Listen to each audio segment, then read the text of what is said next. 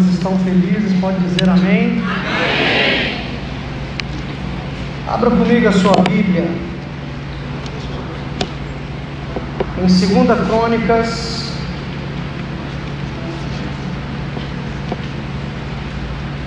capítulo 20.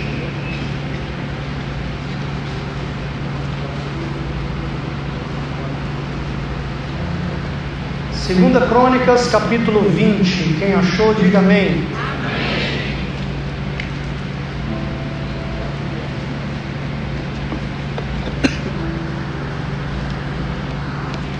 Todos acharam?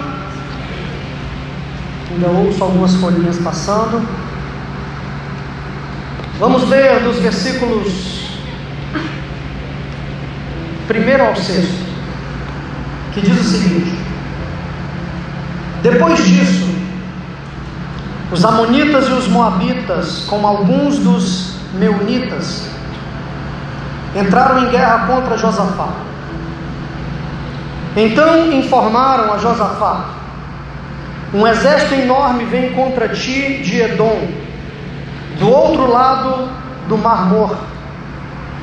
Já está em Azazon Tamar, isto é, em Jeres Alarmado, Josafá decidiu consultar ao Senhor e proclamou um jejum em todo o reino de Judá.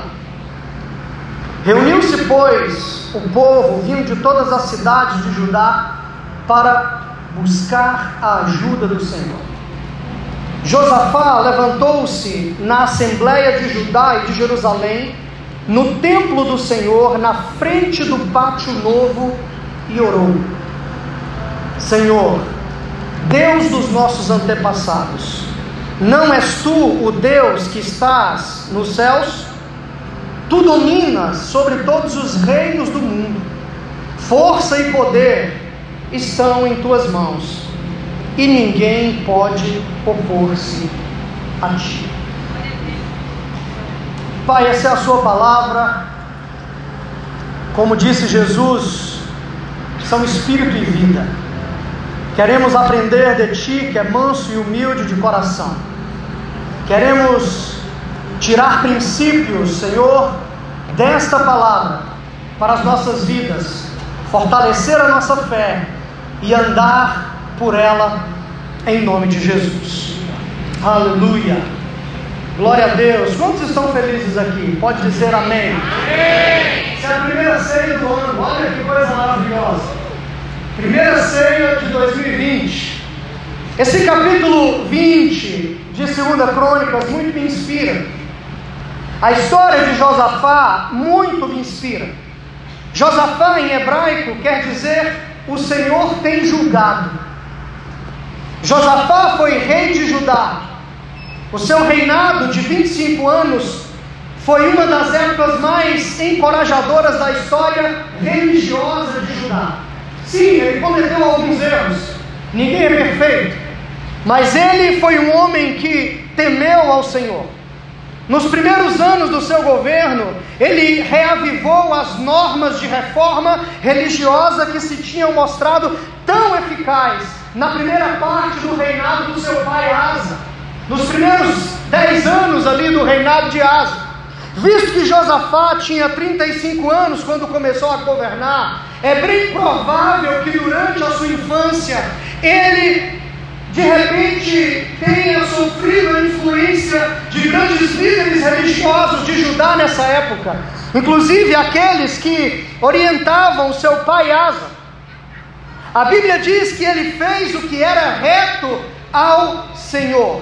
Ele fez o que era reto ao Senhor. Em seu reino, em vez de invocar em Baal, conforme o povo provavelmente fez nas últimas décadas do reinado anterior, ele preferiu invocar o nome do Senhor. A Bíblia diz que ele fez o que era reto perante o Senhor.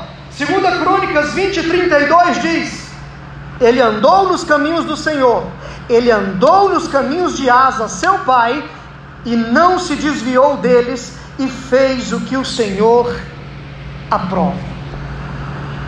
Ele andou nos caminhos do seu pai, fez o que era reto, e fez o que o Senhor aprova.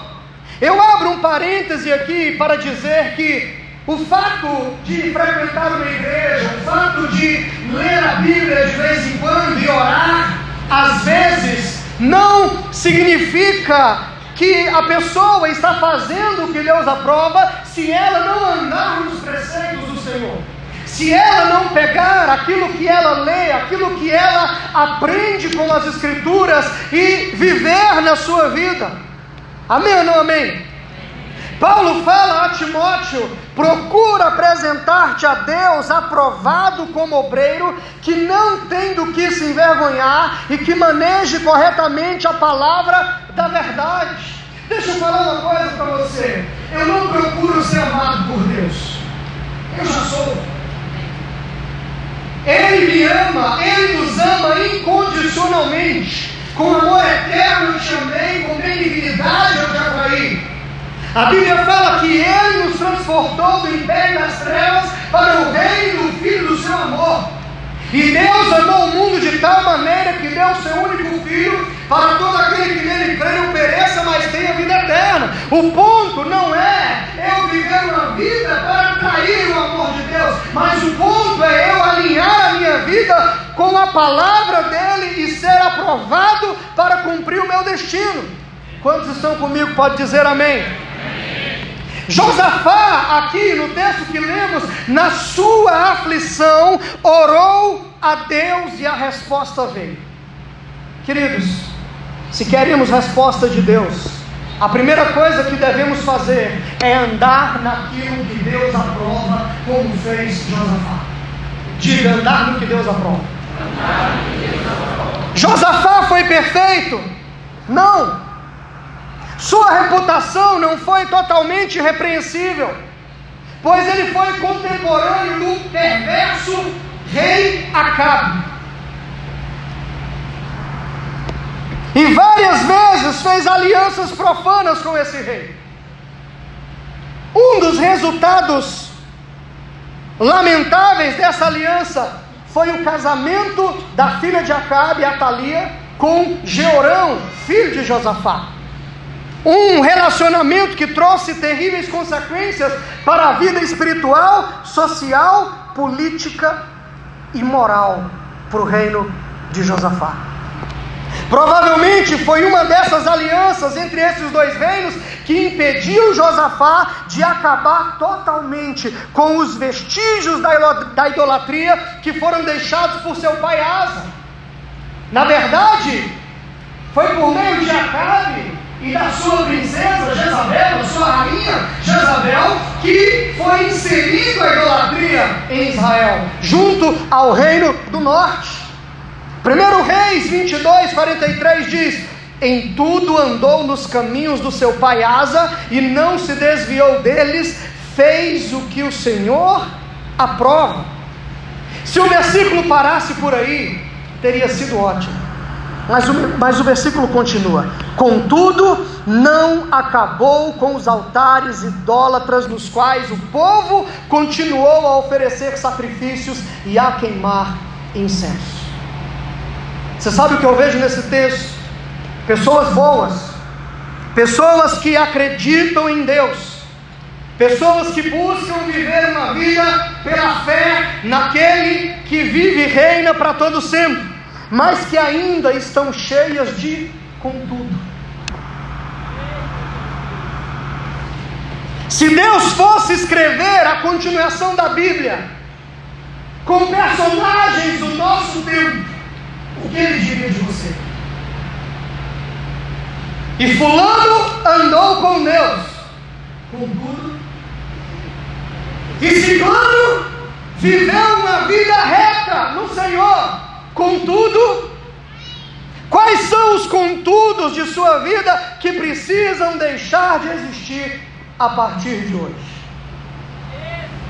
Coisas, erros, falhas cometidos em 2019 que talvez alguns insistem em trazê-los para 2020. Meu irmão, chegou o tempo desses contudos morrer na sua vida. Amém ou não amém? Você crê nisso? Então aplauda mais, aplauda mais forte ao Senhor.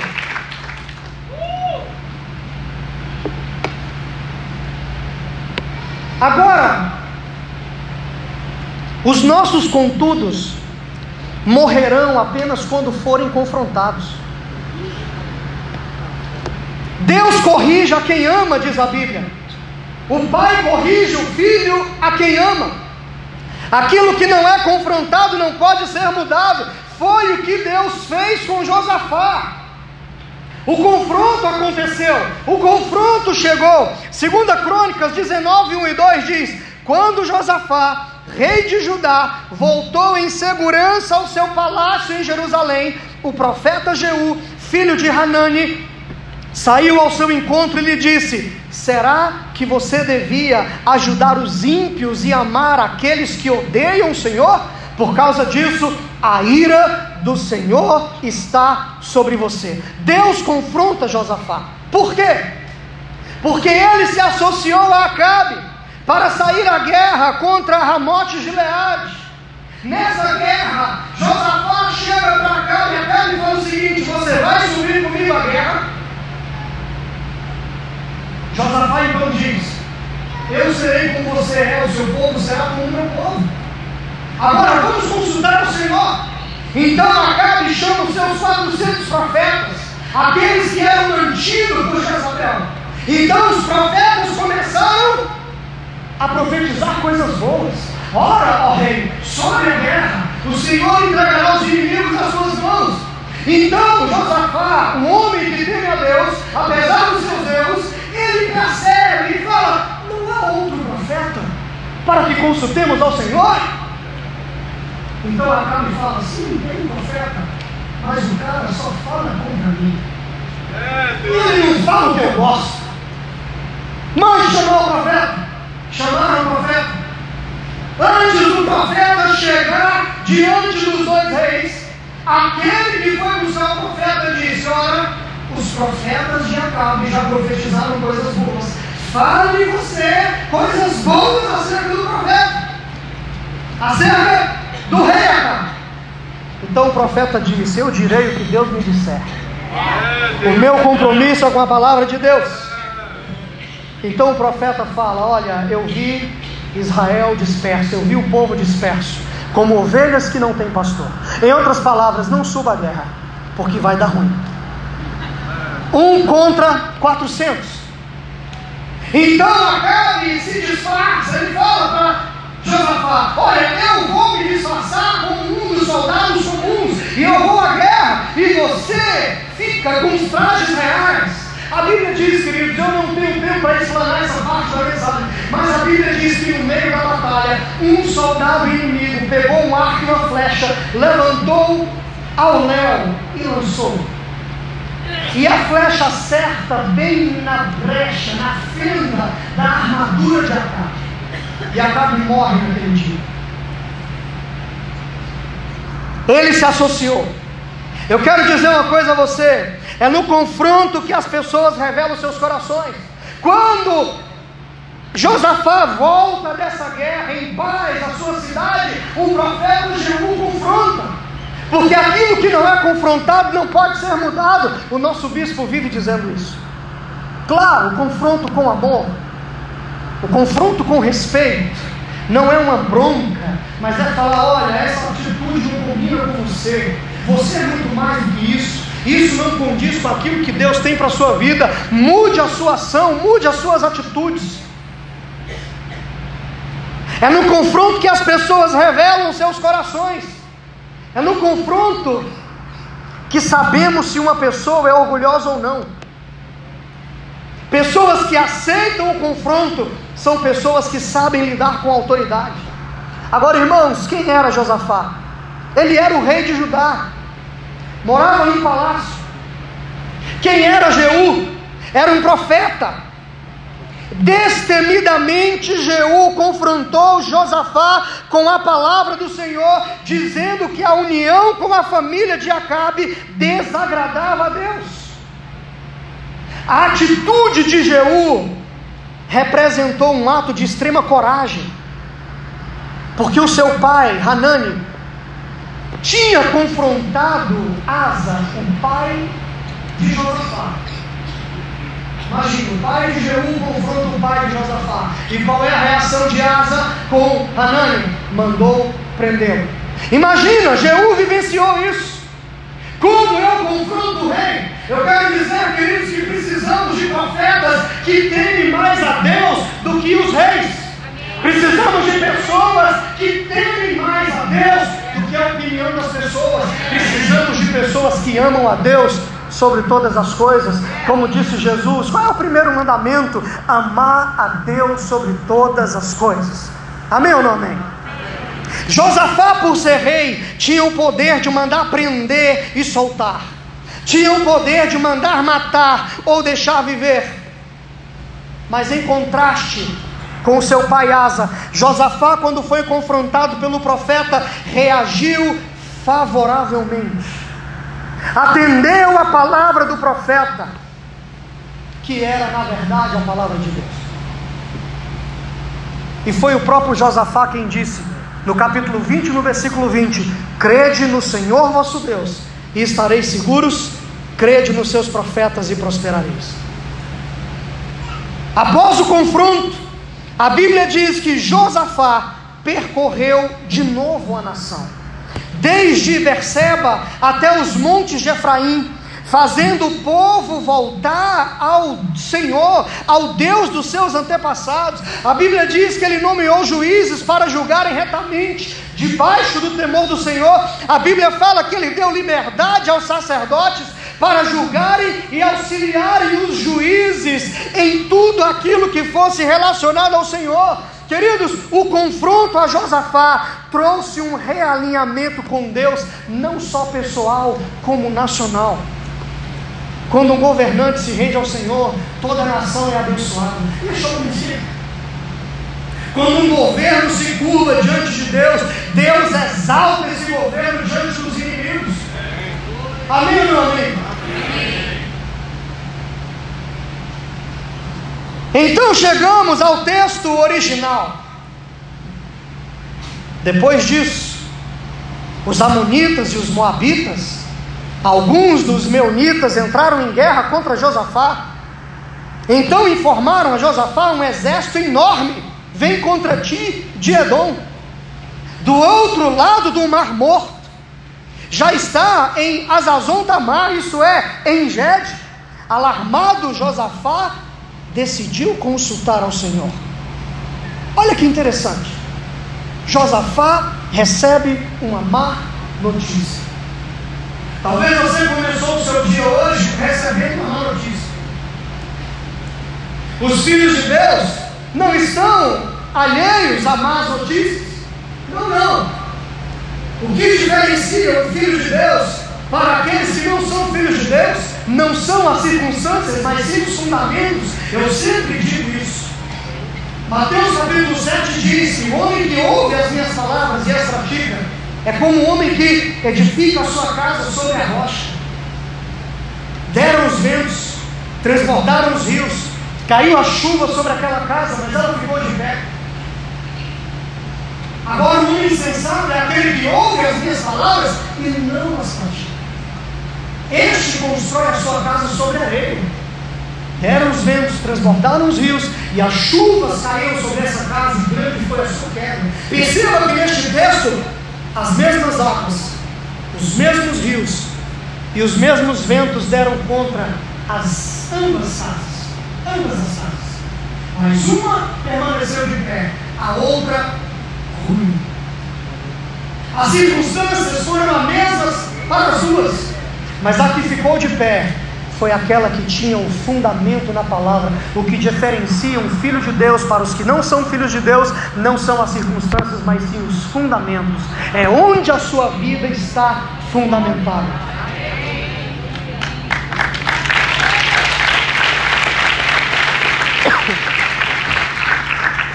Josafá recebe essa má notícia. Os inimigos estão ajuntando contra ele. Há um perigo de destruição iminente. O reino de Judá agora está em risco. A Bíblia fala que ele teve medo. A Bíblia diz no versículo 3: temeu Josafá. Ele teve medo. E o que ele fez? Ele decidiu consultar o Senhor. E aqui eu quero começar a pregar.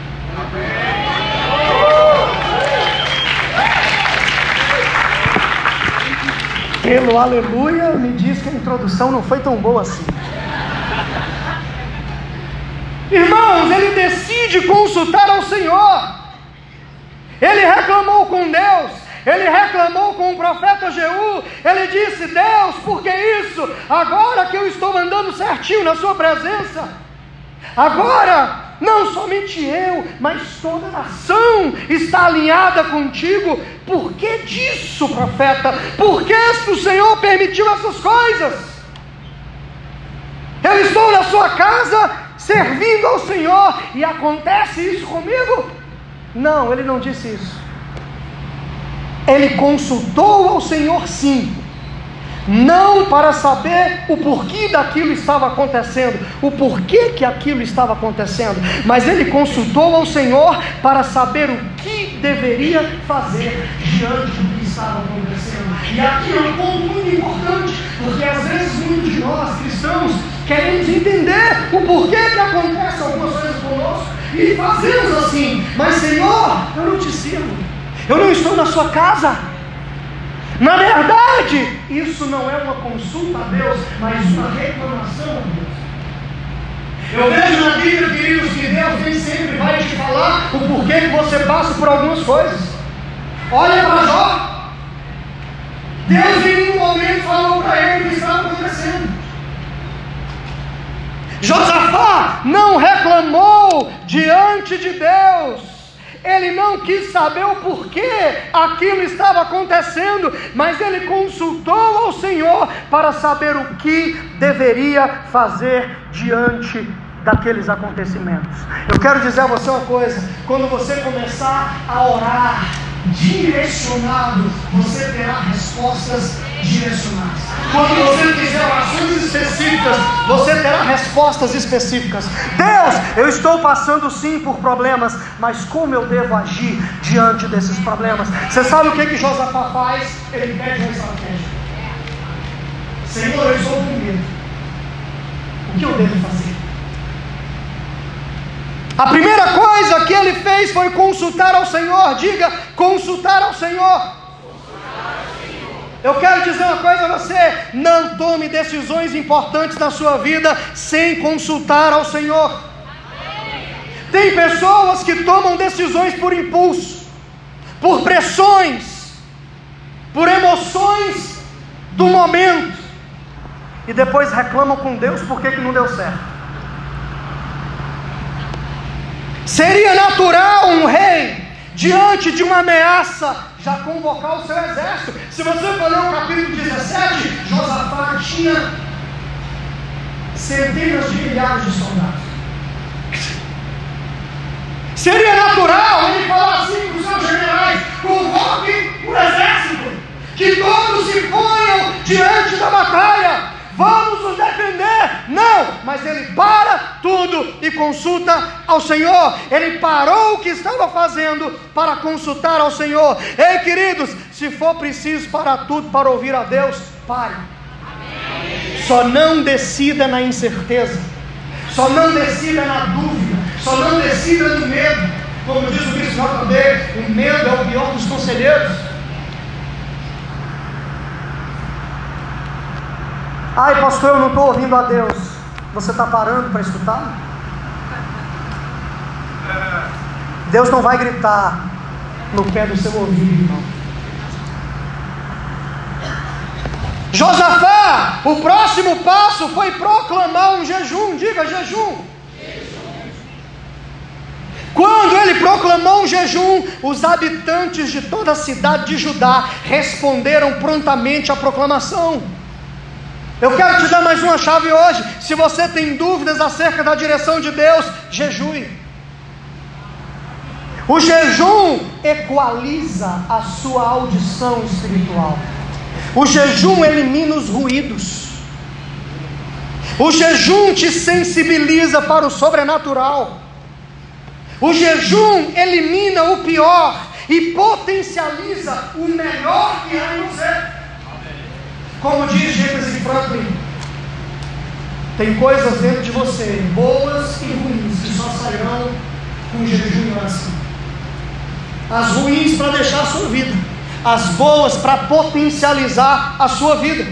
Você precisa desejar o propósito que Deus tem para você mais do que você deseja alimento, irmão. Pessoas que fizeram a diferença na Bíblia, na história da igreja, sim, foram pessoas comuns, mas foram pessoas que assumiram esse compromisso da oração, do jejum e da meditação na palavra, do buscar a Deus e do ouvir a Deus. Josafá consultou o Senhor, Josafá proclama um jejum e Josafá orou ao Senhor. Olha do versículo 6 em diante e disse: Ó oh, Senhor, Deus de nossos pais, não és tu Deus nos céus? Tu dominas sobre todos os reinos dos povos. Na tua mão há força e poder, e não há quem te possa resistir. O nosso Deus não lança, ó nosso Deus, não lança-te fora os moradores dessa terra diante do teu povo Israel, e não adestes a semente de Abraão, teu amigo para sempre? Habitaram nela e nela edificaram um santuário ao teu nome, dizendo: se algum mal nos sobrevier, espada, juízo, peste ou fome, nós nos apresentaremos na tua presença diante deste templo que leva o teu nome e clamaremos a ti na nossa angústia, e tu nos ouvirás e livrarás. Agora, porém, aqui estão os homens de Amon, de Moabe e do monte Seir, por cujo território não permitiste que os filhos de Israel passassem quando vinham da terra do Egito, de modo que dele se desviaram e não destruíram. Vê como nos dão o pago, vindo para lançar-nos fora da tua herança que nos fizeste herdar? Ó oh, nosso Deus, não nos julgarás, pois em nós não há força perante essa grande multidão que vem contra nós. Não sabemos o que fazer, mas os nossos olhos estão postos em ti. Olha a oração de Josafá. No átrio do templo, o próprio rei liderou as orações, reconhecendo que o próprio Deus lhes havia dado a terra prometida. Reconhecendo que o próprio Deus havia manifestado a sua presença no templo consagrado nos dias de Salomão e que lhes havia prometido livramento se humildemente o seu povo lhe pedisse socorro. Com palavras simples como não sabemos o que faremos, porém os nossos olhos estão em ti. Josafá expressou sua confiança em Deus. Não sabemos o que faremos, mas a minha confiança está em ti. Josafá disse: Senhor, essas terras são a herança que o Senhor prometeu a Abraão, seu amigo. Josafá disse: Este templo consagrado a ti por Salomão, onde o Senhor prometeu a ele que responderia quando seu povo quebrantado te buscasse, voltado para esse lugar. Ele disse: Não sabemos o que fazer, mas nossos olhos estão em ti. E acabou meu esboço.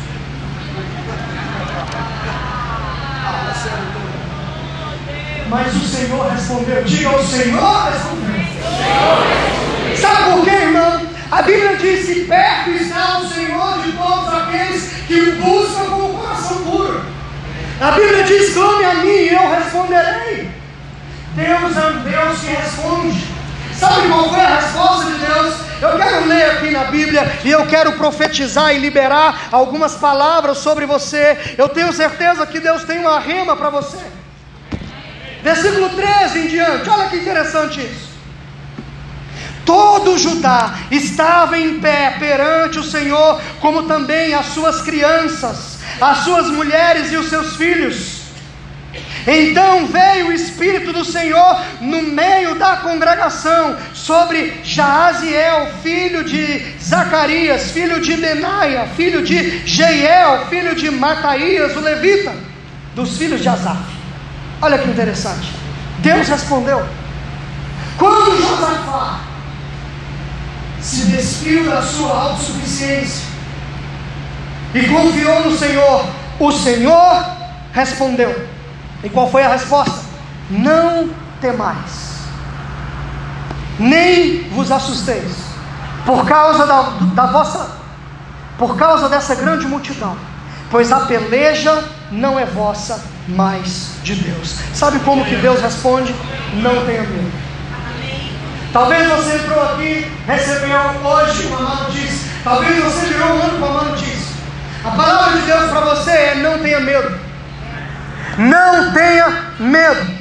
Deus está assumindo a dianteira de suas batalhas. Amém ou não amém? A resposta que Deus dá para Josafá é: não tenha medo, eu vou lutar por você. Queridos, quando você é um filho de Deus, eu vou dizer uma coisa: quantos são pais aqui? Se alguém mexer com seus filhos, qual, é, qual será a sua reação? Se alguém bater no seu filho, qual será a sua reação? Se alguém quer, querer, quiser sequestrar o seu filho, qual será a sua reação? Você é filho de Deus e hoje Ele está dizendo a você: não temais, eu luto a sua batalha. Foi assim quando Saulo de Tarso perseguiu os discípulos. Jesus aparece e fala: Saulo, Saulo, por que me persegues? Porque a luta deles é a minha. Amém ou não amém? amém. Você crê nisso ou não? Versículo 17 diz: Versículo 16: Amanhã descereis contra eles, eles subirão pela ladeira de Ziz, e os achareis no fim do vale, em frente do deserto de Jeruel. Nesta batalha não terás que pelejar. Preparai, estais em pé e vede a salvação do Senhor para convosco. A, a tradução King James diz: Tomai posição, ficai parados e observai. Tomai posição. Tomar posição em quê? Na direção que Deus havia dado.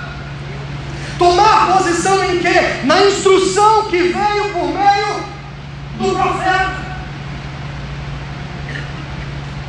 Quando Josafá para para ouvir a Deus, para buscar de Deus e jejua, o Espírito Santo vem sobre Jezreel e fala: Não tenha medo, porque eu luto por ti.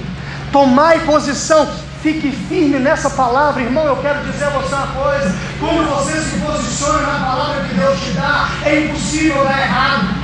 Quando você se posiciona naquilo que Deus te direciona, é impossível não acontecer o êxito na sua vida.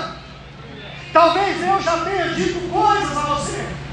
Talvez Deus já tenha direcionado você. Chegou o tempo de você se posicionar diante disso. Amém ou não amém? Deus fala para eles: amanhã saíres ao encontro e o Senhor será convosco. Olha que interessante. Uma direção que exige fé para segui-lo. Eu estou com medo dos inimigos. Eu estou com medo dos exércitos que vêm contra mim. Deus me dá uma palavra dizendo: não tenha medo, se mantenha de pé na minha palavra, na minha direção. Porém, amanhã você vai se apresentar diante deles. Imagina. Exigiu fé. exigiu acreditar na direção de Deus. Vá por aqui, filho, faça isso. Senhor, eu não vejo possibilidade, mas porque o Senhor está dizendo, eu estou indo. Lance as redes, vá mais fundo. Senhor, nós pescamos a noite toda, mas sobre a tua palavra eu vou lançar as redes. Ei, meu irmão, hoje Deus está te chamando para assumir uma posição na direção que Ele já tem te dado. E ele tem dito a você: Eu serei contigo. Essa batalha não é sua, mas se apresente diante do seu inimigo, não para lutar, mas para observar o livramento do Senhor. Foi essa palavra de Deus que veio sobre Josafá.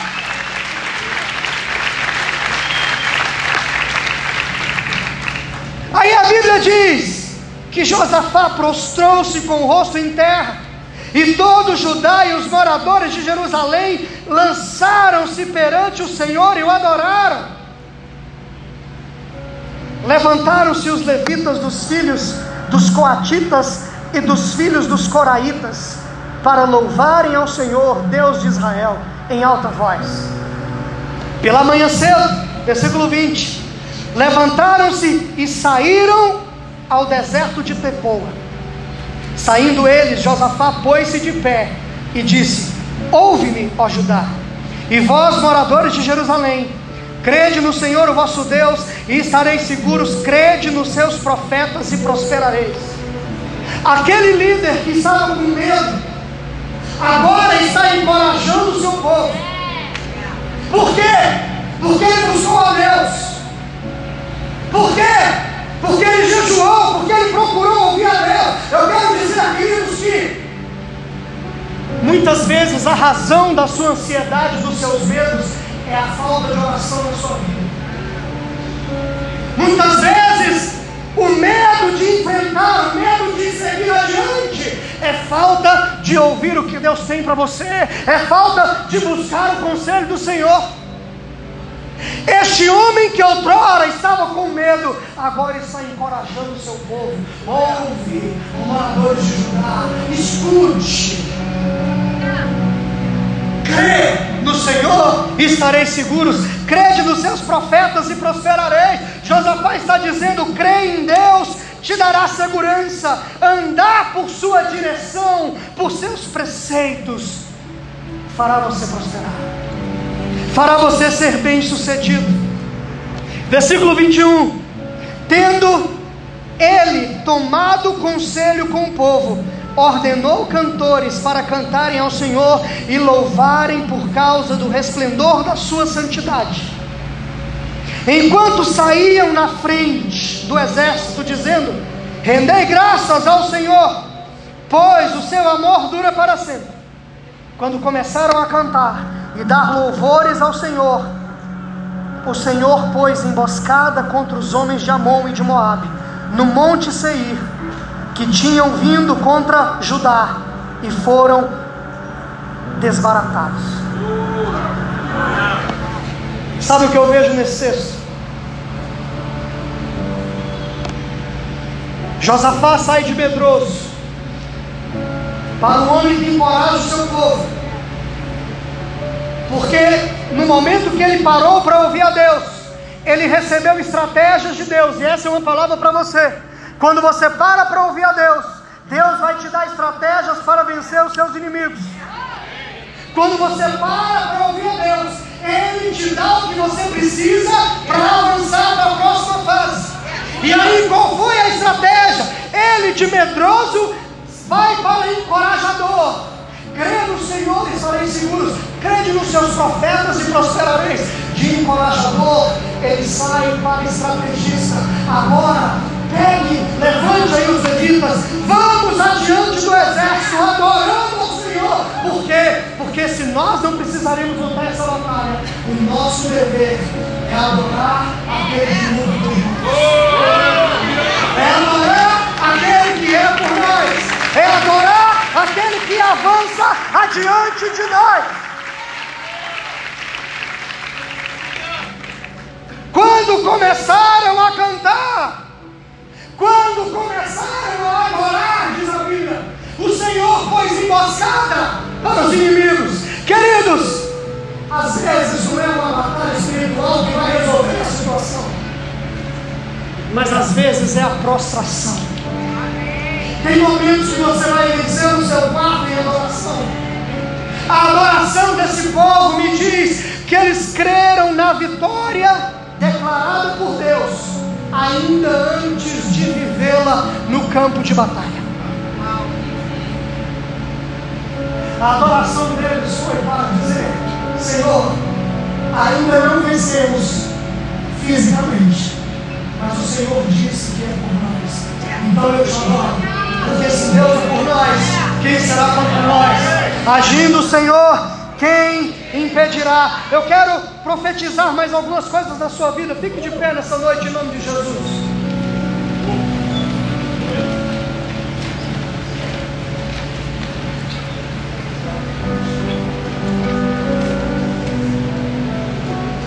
A Bíblia diz que os inimigos todos foram destruídos. A Bíblia fala no versículo 24: quando Judá chegou ao alto, que olha para o deserto e olharam para a multidão, viram somente corpos mortos que jaziam em terra, nenhum tinha escapado. Nenhum tinha escapado. Vieram Josafá e o seu povo para saquear os despojos e acharam neles bens e cadáveres em abundância, assim como objetos preciosos. Tomaram para si tanto que não podiam levar mais. Por três dias saquearam os despojos, porque eram muitos. Você sabe o que eu vejo nisso? O bispo também uma vez contou de que um puxilista foi disputar um cinturão e ele apanhou quase todos os raus. Ficou todo estilo rock balboa, todo desfigurado, quebrado. Mas no round final ele dá um gancho, derruba o seu adversário, ganha o seu cinturão e o cheque de um milhão de dólares.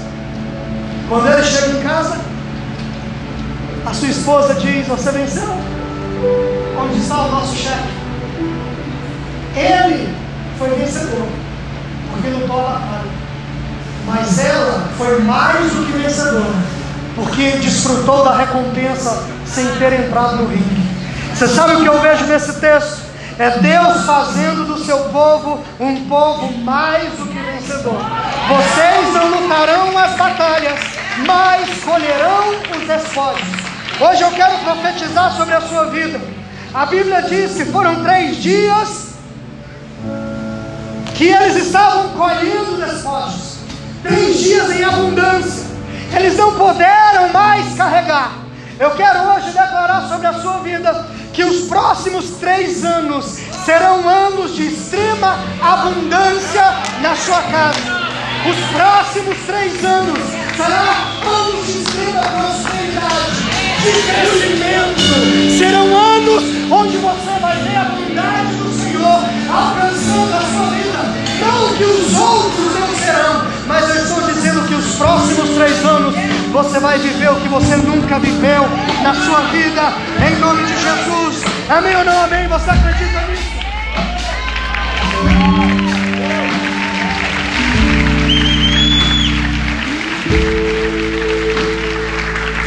No quarto dia, versículo 26. No quarto dia, eles se ajuntaram no vale de Beraca, onde louvaram ao Senhor. Você sabe o que significa Beraca? Significa bênção. Depois dos despojos, Deus os conduziu para o vale da bênção. Hoje o Senhor está conduzindo você para o lugar da bênção, para o lugar da abundância. Hoje Ele está te trocando de lugar,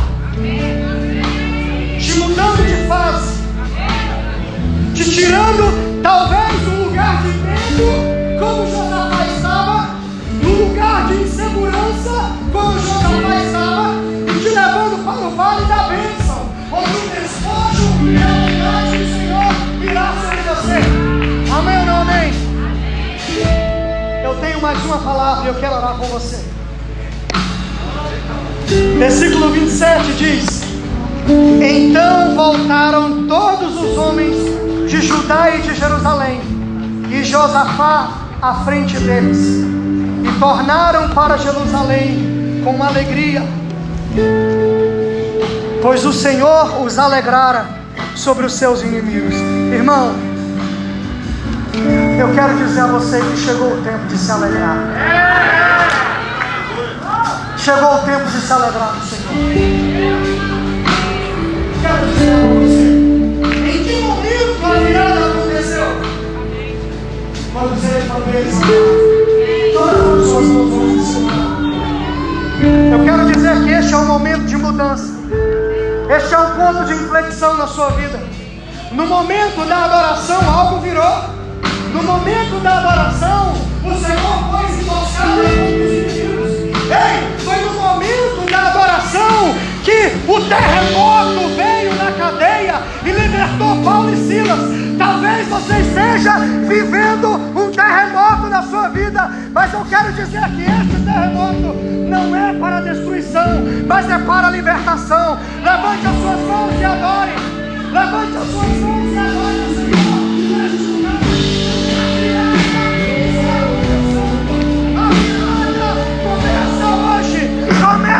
agora!